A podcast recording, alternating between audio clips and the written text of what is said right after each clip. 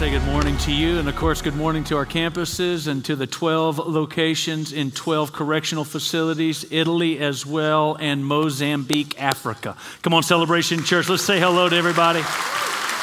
Good to see you guys. So, pray. I want us to pray over Ukraine. I want us to pray over our military men and women here as well as in Italy. Many of our English speakers and our English church, if you will. We have celebration in Naples, Italy, and it's got two services Italian and then English, and almost 100% of the English speaking side of our church are made up of military from the naval base there in Naples, and in particular the Sixth Fleet.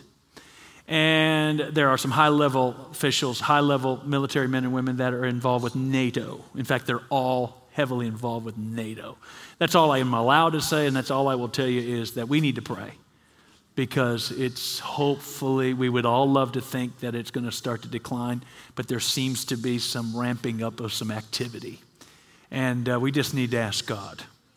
Now, I know that we also, we just, we just need to simply ask the Lord to surround his people and uh, for some supernatural involvement and whatever that looks like we also have to just continue to put our trust in the Lord. Can I get a witness, somebody? So, it's real world, guys. It's real world. And uh, Lord, we look to you because you're a real God and you are equal. You're equal to the task. In fact, you're above it, you're beyond it. And there's no storm, there's no battle, there's no war, there's no trouble or trial that is greater than you.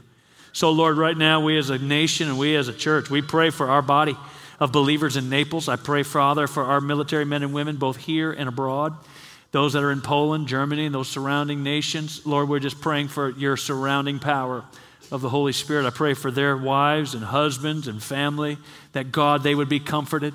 But Lord, we're asking for a resolve. We're asking, Lord, that this would come to an end the pain, the destruction, the death Lord, we also ask that you would strengthen the churches, that revival would break out, because the only hope we have right now, Lord, is you. The only hope that is in this world is you, Jesus. And Lord, I just pray that you would just cause eyes to see and ears to hear who Jesus really is, and that, that God, there would just come, Lord, a, a great awakening out of this pain.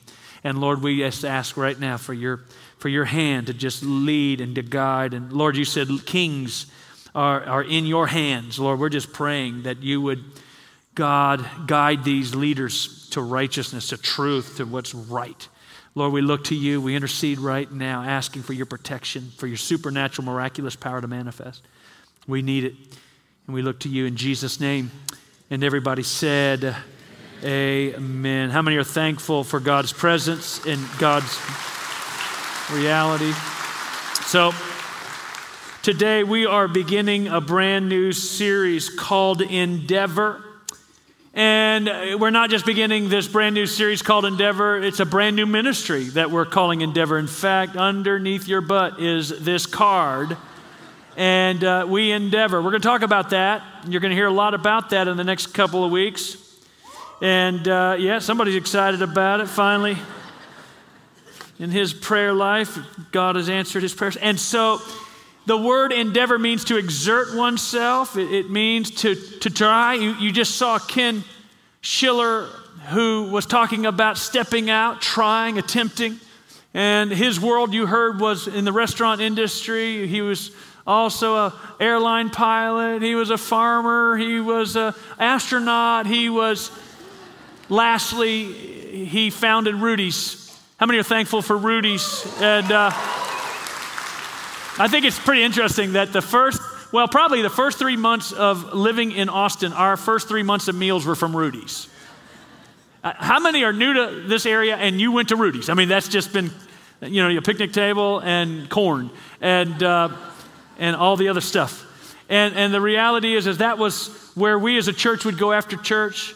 And then Ken started his mighty fine hamburger uh, franchise. Yeah, a lot of excited people. And, uh, but it's interesting, here we are 20 years later, and this restaurant that was founded by this man here in the Austin area and his companies now sits in this church but endeavoring or now taking, taking it from just being about meals to now ministry. And, and really, that is what I want to be talking about over these next several weeks. Is that God is, yes, He's, he's about He's about making meals. He's about you being, and we're going to talk about this a lot, about you being successful in the marketplace. But it is, as some of the theologians would describe when it comes to marketplace ministry, it's the way God disguises him gifts into the marketplace. God, God disguises himself through men and women in the marketplace to reveal, to reveal that he's a good God.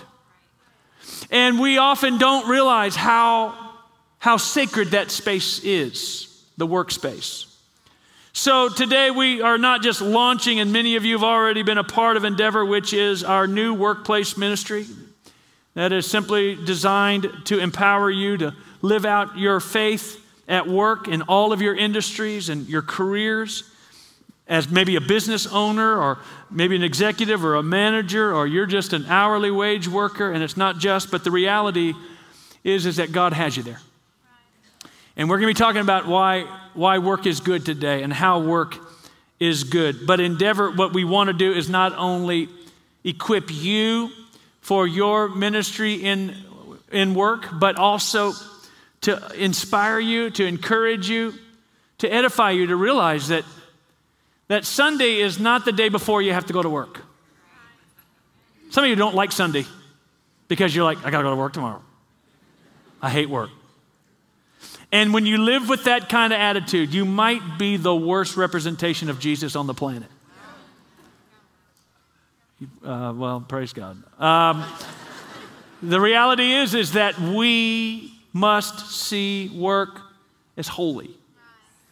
The reality is, is we must see work as God sees work, and work is good. Come on, say that with me. Work is work is good. Work is good. I was taught by a mom and a dad, work is good. I was taught by a mom and a dad who were born in the 20s and the 30s, work is vacation. My vacation. How many had a mom and a dad that was born 20s, 30s, maybe in the teens? Let me see your hand. If your mom and dad were born in the Great Compression or Depression, as my parents were, my dad came from a very poor family. My mom came from more of a not I wouldn't say rich family, but she she didn't have to concern herself like my dad did on a daily basis for food. Dad's family was sharecroppers, and uh, in northern Mississippi, and and mom's family owned owned the crops, and um, both of them though put within me and my two older brothers a love for work, and I had no choice. I remember at an early age, I was five years old.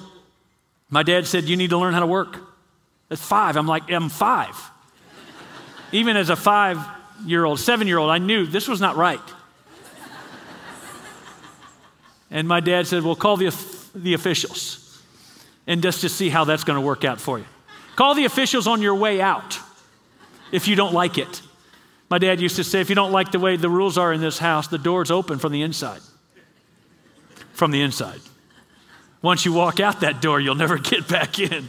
And then he used to say, If you don't like my rules of work, you can leave and you can move.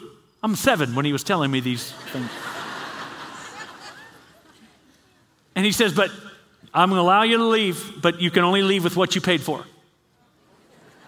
And I'm looking around at everything on my body was paid for by him. And he goes, That's the point. Good luck. But what he did put within my brothers and I is this understanding that even at an early age, my dad said, You're not going to just lollygag and live in pajamas on Saturday morning. You're going to go to work. I'm like, again, we're watching Bugs Bunny. We're watching Coyote back in the day, the Three Stooges. And uh, my dad said, There's an empty lot next to us, and I'm sure those people who own that lot would love for that lot to be cut. And my dad volunteered my life, my Saturday life, with a Western Auto lawnmower that was probably 18 inches wide, with no safety mechanisms at all. How I have fingers and toes, I do not know. And my parents do not care. And um, cut that grass all day long, literally just back and forth. at seven years old with the handlebar being taller than me for $5. And then it would progress. Then it would go as I would, at 14 or 15, I would work as a ball boy when my dad was coaching the NFL, but then I got my first real job at Piggly Wiggly. Where my Piggly Wiggly people at? The pig. And uh, I knew my parents loved to work when I was at a movie. I was I was about 14, 15 years old. We had just moved to the Mississippi, Louisiana area. Literally, at that time, we were living in Natchez, Mississippi, and I was at the movie theater watching the new Star Wars. I didn't have to work that day by myself in the middle of whatever was happening in that Star Wars movie. I feel somebody come right beside me, in fact, get right next to me and start, Joseph, Joseph. And I thought it was Obi Wan Kenobi or the Force. It was my mother. And I thought somebody had died. I said, What is it? What's happened? Is there a fire? What is going on? And she said, Piggly Wiggly called. And they need a, buy, a bag boy. And they need you now. And I'm in the middle of my popcorn, in the middle of my movie. And for some reason, I did what she told me to do. I didn't think this was disrespect. I didn't think this was wrong. I didn't think this was unjust. I didn't, I didn't think this was communism, which might have been, but work called. And you go to work because I'm making money. You need to make that money. You don't need to sit here and watch a movie. And I didn't reject, I didn't resist, and I got up and went home and put on my white shirt and my black tie, made it to Piggly Wiggly, walked in maybe 30 minutes later, and the manager was standing there saying, Well, we, we got somebody else. And I'll be honest, I was a little disappointed. But I wasn't mad. That's what happens. That's life. I went home. Mom said, Why are you back already? And I said, Well, they got somebody else. Now, mom was not happy. but she used it as a teaching moment to say, That's the way life is. That's the way work is. And that's not going to be the last time that you're going to be disappointed. It's not going to be the last time that you're going to have hardship. It's not going to be the last time. And then in high school, when it would roll around for spring break, I remember several of these kind of spring break vacations. When my friends were headed off to Destin, I was headed off to paint the fence in our front yard, scraping it, painting it for all week long. My dad handed me a paintbrush and white paint. And he said, This is your vacation. And he said, But Joe, let me just tell you something. The reality is, is this is life, but you're gonna, you're gonna find in the future, you're gonna find in the future that yes, vacations, that's good. And I'm not saying my dad and mom were uh, just anti-fun. Most of the time they weren't.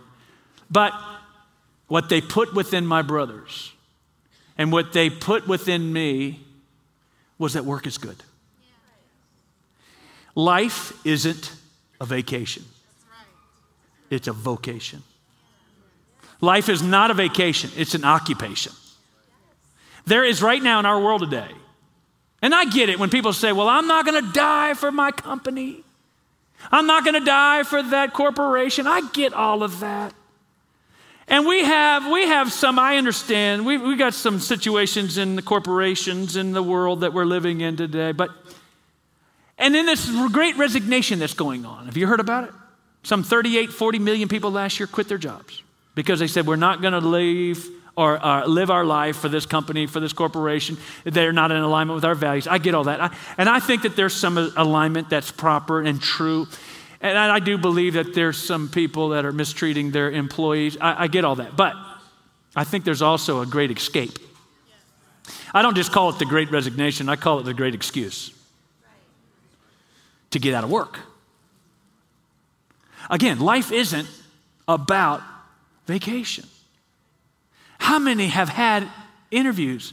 You're hiring maybe a new employee and they want to know what's the vacation package? How many days off? How many days do we have to work? Basically, what they're saying, it'd be like a football team saying, How few days do we have to practice? In other words, it'd be like saying to a coach, I don't like practice. I don't want to run wind sprints. I just want to play the game. I just want payday. I just want to be paid, and I want everybody to get along, and I want it to be easy, and I want it to be fun. Life is about fun. And the more life goes in that direction, listen, the more that you buy into that. I'm not saying life is not enjoyable. I'm not saying life is not to be filled with joy. I get all that. But when you and I begin to go away from this understanding that, that work is good, it was not bad. In fact, the Bible says in Ecclesiastes, it was good that I was afflicted when I was young. It was good that my parents handed me a paint can and a paintbrush. It was good that my parents said, You're going to go to work, even though you didn't get to watch the last. In fact, to this day, I've never watched the second half of that, Disney, uh, of that Star Wars movie. It was not bad. Because what's happened now is a result of work, as a result of a work ethic. Listen, when, when you work, when, understand something, this is a really important point. Life works when you work. When you work, life is good. When you don't work, life is not good. Let me give you some of these principles the Bible tells us. Proverbs 6, 9 through 11. Lazy bones. I don't know if that's the actual Hebrew word there, but in the Living Translation. How long are you going to stay in bed? How long are you going to stay in bed and sleep and watch more judge movies or judge shows in the morning? Judge Judy. I love Judge Judy. When will you wake up? When will you get out of bed? A little sleep, a little slumber, a little folding of the hands. And then guess what? Verse 11, what happens to you? Life doesn't work, poverty. All of a sudden, you find yourself with poverty issues pouncing on you like a bandit. Scarcity will attack you like an armed robber. And you're saying the devil. It's not the devil, it's your work. Somebody just spilled their vodka. I think they're from Seattle. Go to work. I see you. We actually have the Coxes are in from Seattle. Poor is he who works with a negligent hand, but the hand of the diligent makes rich. He who tills his land will have plenty of bread, but he who pursues, watch this, video games lacks sense. That's what that wordless thing means. That's what my dad was saying. Joe, I don't want you to live a life on Saturday where you just lay around the house all day in pajamas. And it's not that we didn't have fun again. It's not that we, we live this kind of life. But I will say that my dad said, Joe, you, you can't have it all. You can't have all your fun time and then you want to have you want to have a house. you can't say you want to have all day to do whatever you want and then wonder why you don't have a car. And you have to ride a bus or you got to dig a ditch. You wonder why you can't have it all. He says, The land of the diligent, or the hand of the diligent will rule, but the slack hand will be put to forced labor. Notice what he was saying the hand of the diligent rules. It's interesting, not all the time, but a lot of times God says here, the hand of the diligent. Those that are working hard end up getting the promotions, but the one that is always late after lunch doesn't get the promotions. In all labor, there's profit. But talk, mere talk leads only to what? Leads to poverty. In the book of John, Jesus said, My Father, God, is working. He's working. He's always working. He's a working God. How many are thankful He's not a sleeping God? He doesn't sleep, He doesn't slumber. My Father is working, and I am what? I am working. In other words, because I'm His son, I'm a worker. So when you say you're a son or a daughter of God, you bear His image. His image is a working image. His, to have the nature of God, to have the characteristic, to have the, the life of God in you does not allow for laziness. The Holy Spirit never leads us to laziness. That's why he says the first song we sang was what? Arise from your sleep, O sleeper. You were literally singing Ephesians chapter 5. It's time to get out of bed. And what we're saying here at Endeavor, in our Endeavor ministry, is we don't want to just we just want to come to church, but we need to get into the marketplace. We need to arise from our spiritual religious bed and go where most of the people live and where most of the people will never come, and that is church. How many have family that no matter what you say, no matter how hard you press them to come to church, they ain't coming? They're not coming because you're asking them to come and they know who you are. They're like, We know you. You're a fraud. And I'm not saying my brothers have ever called me that. Oh, yes, they have. That's what they said about Jesus, isn't it?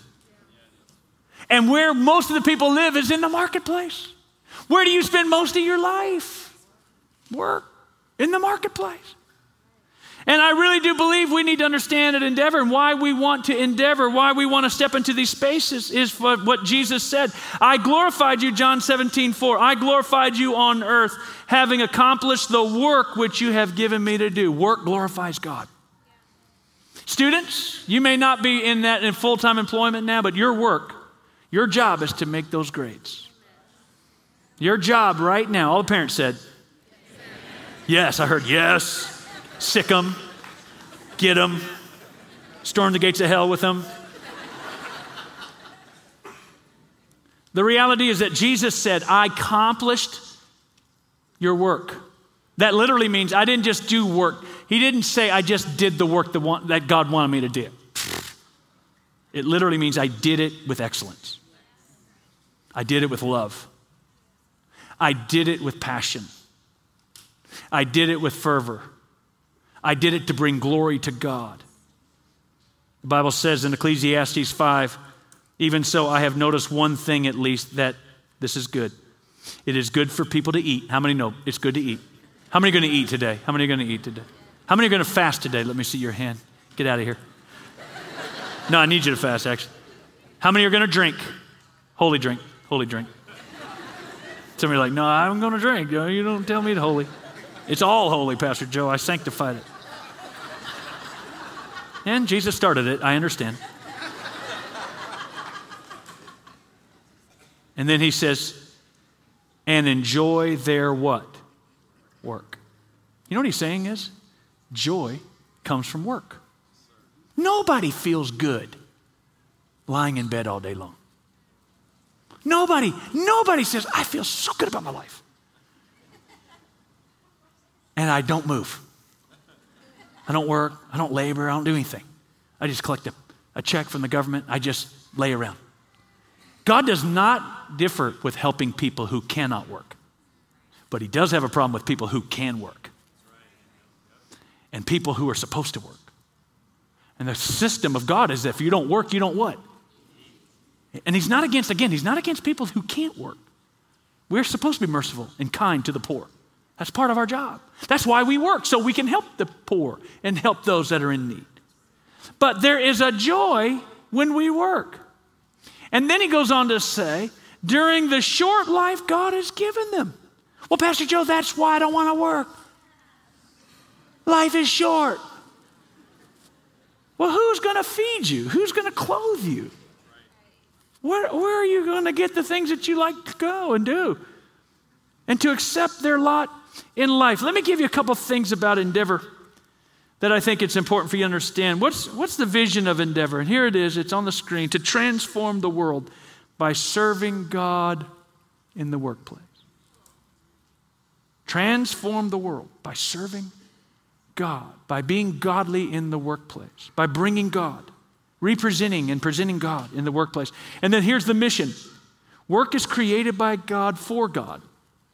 Work is created by God for God, and you are placed there for what? A purpose. We exist to inspire, connect, and equip believers to fulfill that purpose. Listen, there were many jobs that I had that I didn't like, but I was there on purpose. The greatest college, Bible college, college, university I ever went to was a job. God talked to me more in those jobs. I worked as a roustabout. That's in the oil field. That's lower than a roughneck. How many workers in the oil field? How many have ever worked in the oil field? How many, how many were roustabouts where you, were, you laid the flow line? You, laid, you built the tank batteries. You, how many have ever seen those horses, as they would call them? Those are pumping units. I would build those, I would set those up. And I worked after college. I went I went from LSU, getting my degree, to working as a roustabout with a crew of six guys. I was the only guy with a tooth in his mouth. That's one of the things that I did learn brush your teeth. honestly. But I learned more about life working. I learned more about pain and suffering and where people really live in that job, in that place. There's a purpose. There's a purpose where you are. And I also learned how to sympathize or to have mercy on people who were never told by a mom and a dad work is good or education is good or how to get out of maybe some of those impoverished mindsets. And I think that you and I need to see that when we look at the life of Jesus in Mark chapter 6, Mark chapter 6, when the Sabbath came, he began to teach in the synagogue, and there were listeners, there were hearers there, and they were blown away. They were astonished. And they go, Hey, this Jesus, where is he getting these things? Where's this wisdom coming from? Miracles that he's performing by his hands?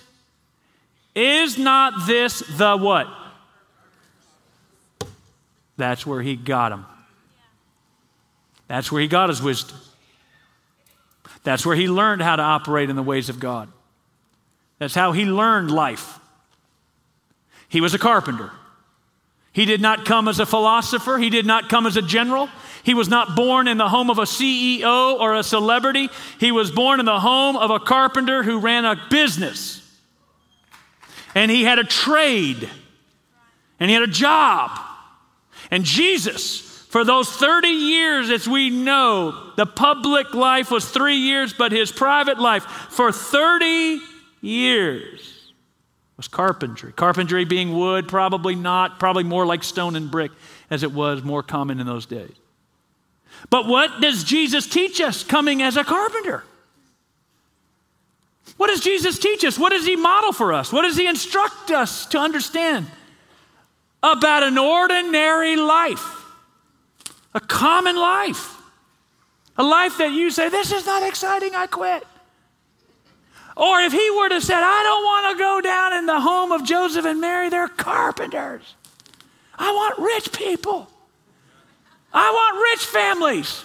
How many of you have ever said, Why didn't I get the rich family? Why did I have to get the poorest people on the planet? because that's where most people live. And you and I would have never been able to identify with our Savior if he would have been born to the Kardashians.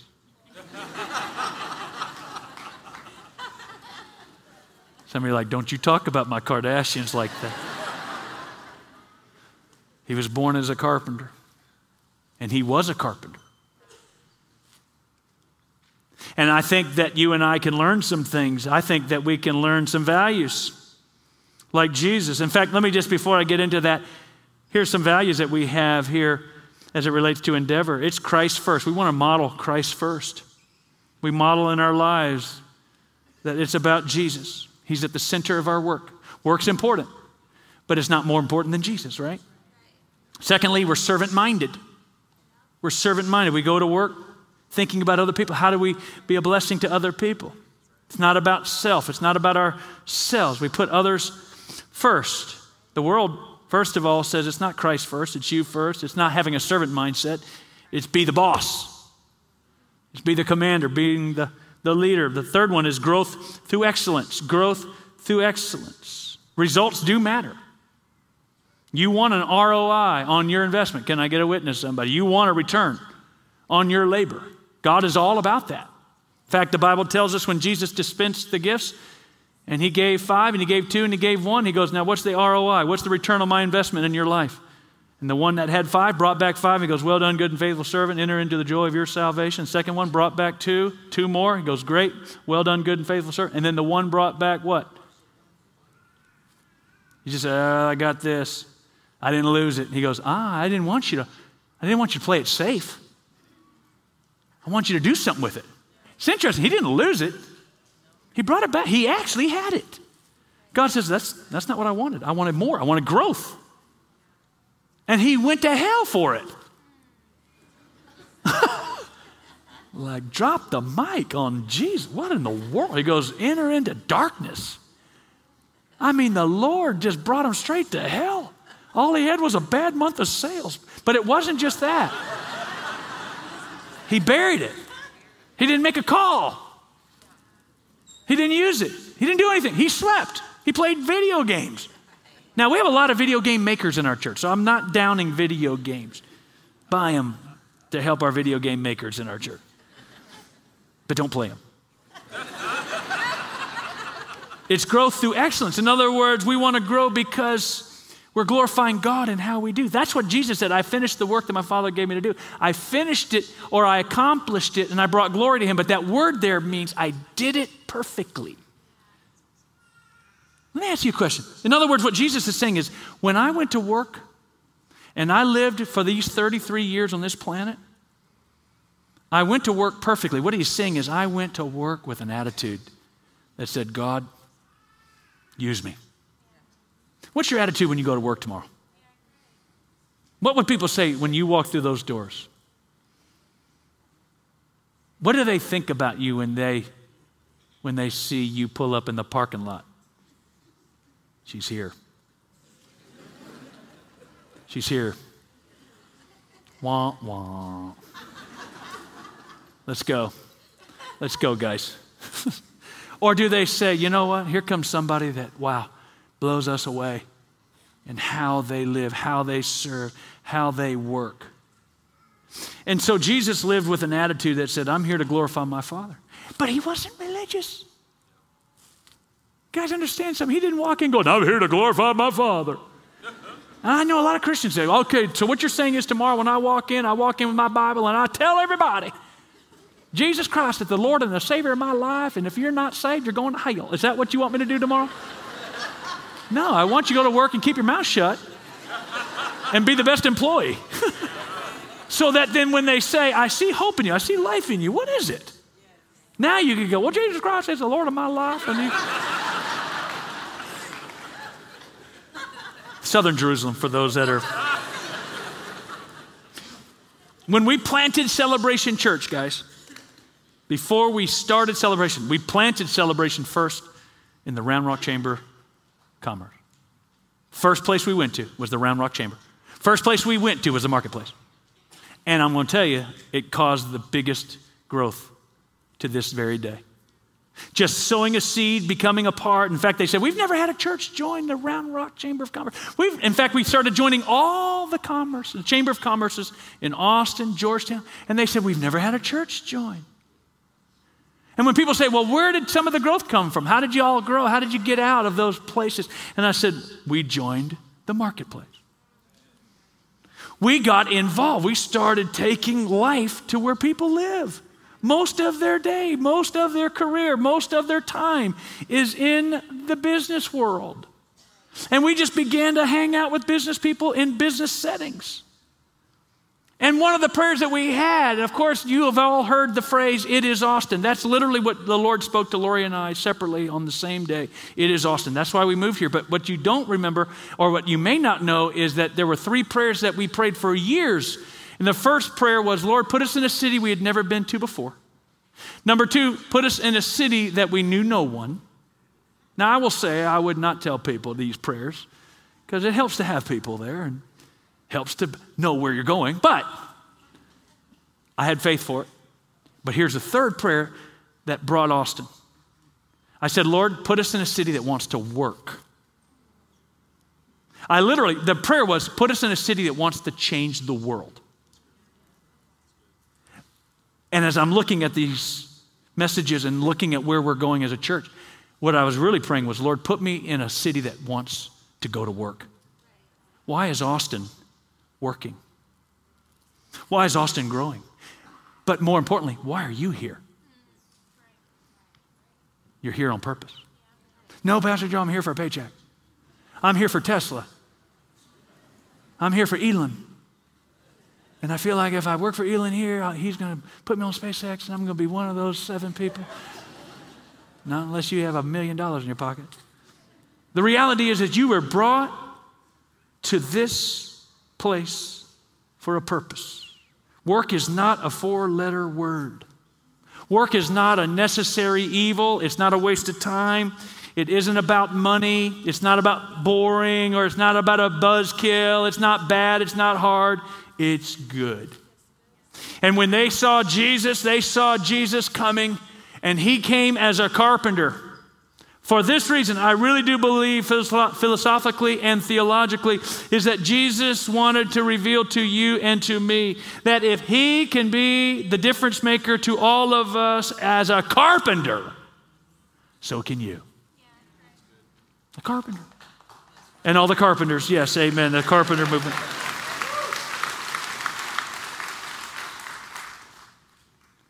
Let's look at what he's, I think is modeling for us. Jesus became a carpenter, and it teaches us that we are not to withdraw from the world. There's a lot of Christians that say, when I get saved, I just want to get out of the world. I just want to be a monk. There's another bottle of vodka that is spilled. we might need to wrap our bottles in carpet. Anyway, um, there's a lot of people that just want to be Christians and withdraw. There's been over the years and over the centuries various church movements where the call, the command was now that you're saved, let's just all get out and go to the hills.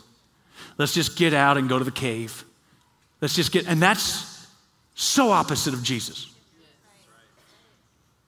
Jesus said, You are the what? You are the salt of the earth. You're the light of the world. You are. If the salt has become tasteless, how can it be made salty again? It is no longer good for anything except to be thrown out and trampled underfoot by man. What Jesus is saying is that you are, you're the work, you're the difference. And if you're not working, salt, salt that is sand is not working. Right? If salt has lost its flavor, you would say, This is not working. What he is saying is, You're the workers, you're the difference. You bring, as salt brings what? It brings life. It brings life. It brings change. It brings preservatives. It's character. Salt means character, influence, impact, and effect. How do you do that? Through your attitude when you go to work. I hate this place. God's going to judge it.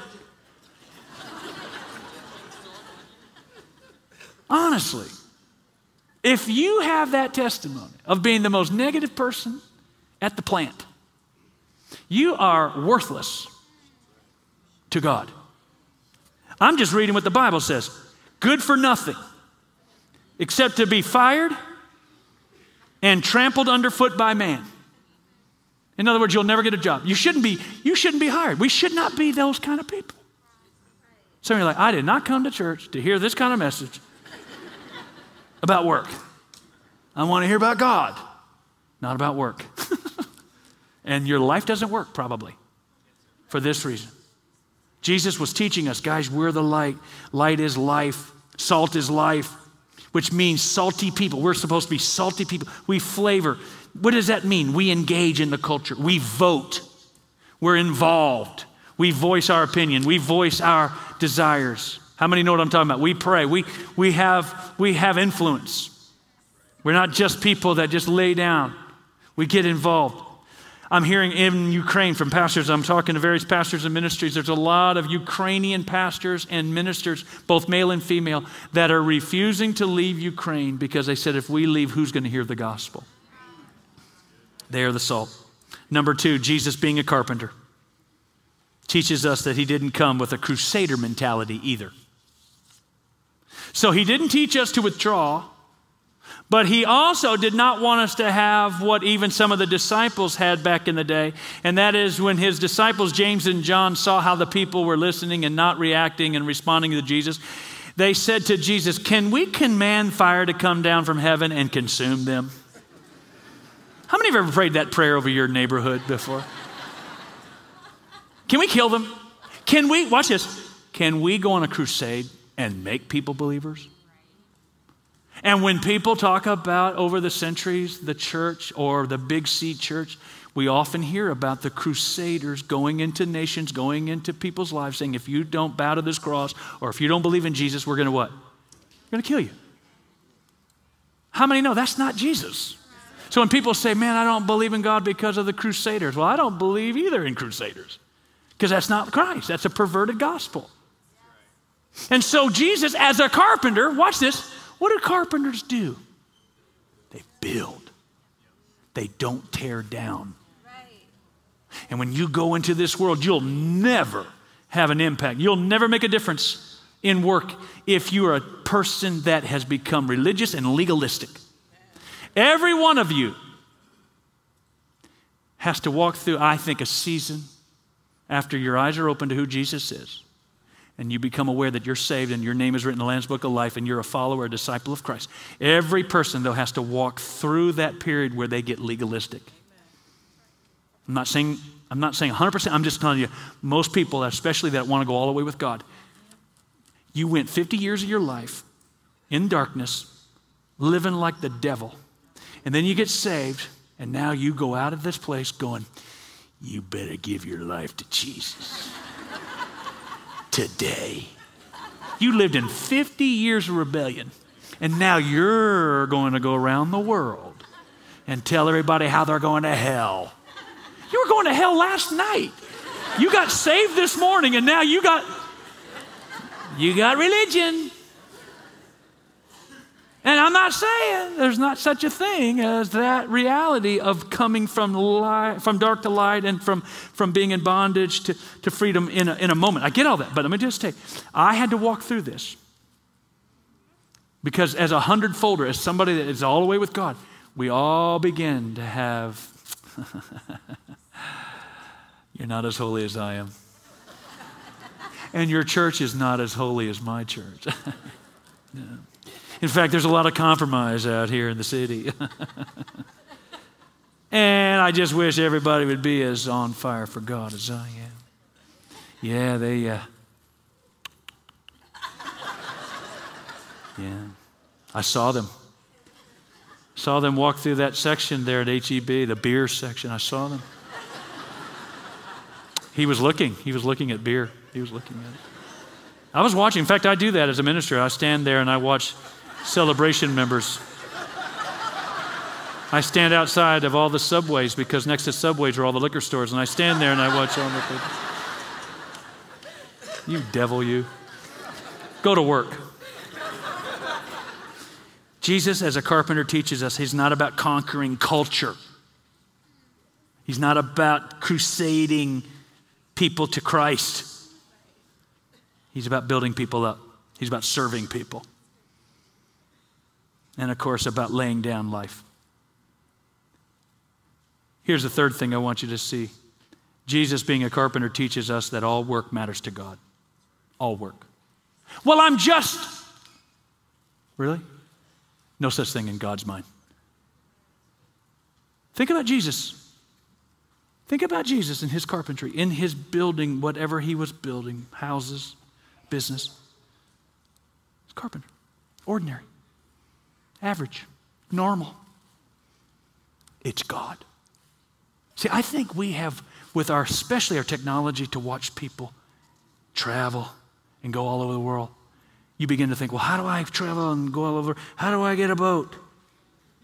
How do I become a Russian oligarch? You don't want to be one right now. the Italian government's taking all their boats, right? They're like, yay. The truth is, is that it's sacred. Whatever you're doing, whatever your hand, Jesus was born to a carpenter's family. He did carpentry. He didn't seek to get out of that carpentry. He didn't say, I don't like carpentry. Do you think he could have saved the world had he hated being a carpenter? No. Do you think the day that he was raised up out of that water by John the Baptist, did he go, finally, I'm in ministry. Finally, I'm going to do something for God because I've been in this God-forsaken carpentry business. and Joseph was probably dead by then. So, probably most of his life, most of the people will tell you, the historians will tell you, he probably took care of his mother through that carpentry. Do you think, finally, I'm going to be recognized and I got a real job? No. He hears the Father before he even starts anything say to him, Well done. This is my son who pleases me. As a what? Carpenter. Just don't ever just say, I'm just. There's no such thing as just a teacher, just a lawn boy or a lawn man. Just. There's no such thing. How many have ever had days where you just wish you could just go sell tacos in a taco truck? Or be like Ken Schiller in one of his 42 different professions, be an airplane pilot. I used to go to the airline. I literally would not like my job at Coca Cola for a time. And I'd drive out to the New Orleans airport and park at the end of the runway, pretending I was on those planes. How many other crazy people are in this church? Let me see your hand. Thank you, ma'am. I see you. We'll fly together to nowhere. Jesus was teaching us all work matters to God. Watch this. And you know why? Because there are people there that matter to God. And Greg Brazin and Ralph Ortega, I'm on this platform, guys. I do what I do. I am where I am as a Christian and as a preacher. I really do believe my name is in the Lamb's Book of Life from the day that two professional, not preachers, two professional football players saw their job as more than just playing football. They took the time to bring this 14 year old boy up to their dorm room during training camp and forgot about the logo and the uniform and their title as a professional football player for the Atlanta Falcons and All Americans at both schools, University of Houston, University of Miami. Multi, multi year career for both Greg and Ralph. And it wasn't about making the football team that night, it was about making a disciple. See, your life at work, are you making disciples? Or do you make for headaches? Do you make problems or do you solve problems? See, that's what the salt does. Salt takes dead things and makes them alive again. How many know salt can take a bad meal and make it decent? For a while. I've never had something so salty, it's like, what are we eating? But hey.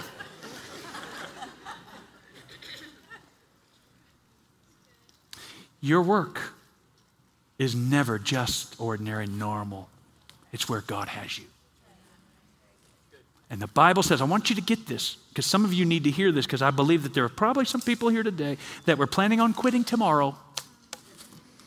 And that's my staff. Those are staff members. 1 Corinthians chapter 7 and verse 20. Each man must, must remain in that condition in which he was called. So Jesus did not say, I don't like a carpenter family. I want to be in a singing family. I want to sing. No, stay there. The Bible says it. Whatever your hand finds to do, do it with all your might. For there's no activity or planning or knowledge or wisdom in hell. he just goes there again. If you're not working, you're going to hell. And then he says, Slaves, Colossians, slaves are employees. in all things, obey those who are your masters on earth. In other words, your employer not with external service as those who are merely just doing the job, making the boss happy, just to get a promotion, but with sincerity of heart, fearing who? The Lord. For whatever you do, do your work heartily. Or do your work from where? Your heart. How many know you work with people that either work from their head or they work from their heart?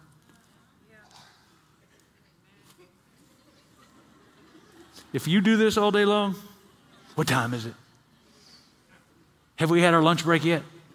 I'm not saying we don't break, but the truth is is that he was saying don't be that boss or that employee that's always looking to get out of doing the job. And here's the last one. Jesus being a carpenter teaches us that he rewards those who work. Let's finish that last two verses from Colossians chapter 3. He just said, Don't work as unto man, but unto the Lord. Watch this knowing that from the Lord you will receive the reward. It is the Lord whom you serve. So you don't work for a boss, you work for the Lord. For he who does wrong will receive the consequences of the wrong which he has done, and that without partiality. There were days I did not like working where I was working. I went to New Orleans to go to seminary. At that time, I was going to be a chaplain in the military. I didn't like working for a car business, but I became the best car salesman that that dealership had. I didn't like working for Coca Cola, but I went into management with Coca Cola. And I didn't like it. I told the Lord, I don't like this. And God says, Welcome to the world. Welcome to character formation. And it was never, well, I'm just going to resign. I'm just going to quit. I just can't take it.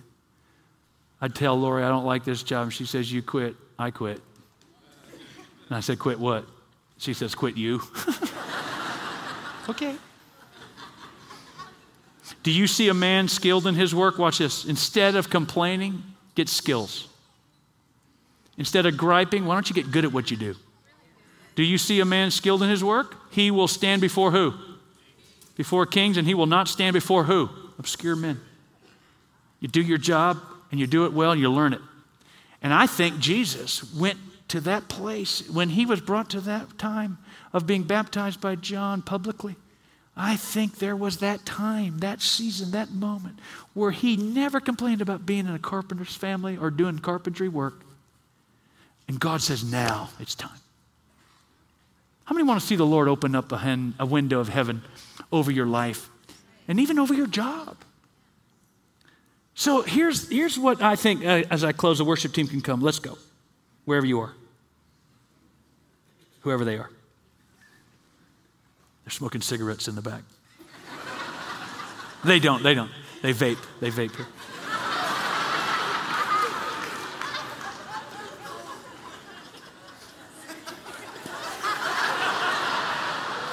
Where's the drummer? They're always. So, watch this. Let's talk about how God rewards. So, watch this. 1 Kings 19 Elijah needs a replacement. And he finds Elisha. He's just the son of Shaphat. But he was plowing with 12 pairs of oxen before him, and he was the 12th. You know what he found in Elisha? A man who was not afraid to work. A man who was fully engaged in his work. He with the 12th. He's with 12 pair of oxen and he's on it. He's literally like, yeah, let's go plow, baby. And he's finding joy. I really do believe he's riding that oxen like a cowboy at the Houston Rodeo. He is having a ball. You might as well make your work fun if you're going to work. And when he sees him, Elijah passes over to him and blesses him by throwing his mantle on him. He literally rewards him. And I think that this is so true. Work is good because it gets God's attention. Let me tell you something. So does bad work. Lazy workers, but I'm going to tell you something. How many want God's attention? How many want God's favorable attention? Work is good because it gets God's attention. Number two, work is good because it shows that we are faithful. Be faithful. Yeah, but I'll be faithful with the Bible if the Lord puts me in the ministry. But no, be faithful with the oxen. Be faithful with the car business that you have. Be faithful as a car salesman. Be faithful at Dell. Be faithful at Tesla or wherever you're working. Be faithful. And if God wants to use you, He will find you. But you got to be faithful with whatever you're doing. And then work is good because it prepares us for the future opportunities. And how many know He went from taking care of oxen to taking care of people?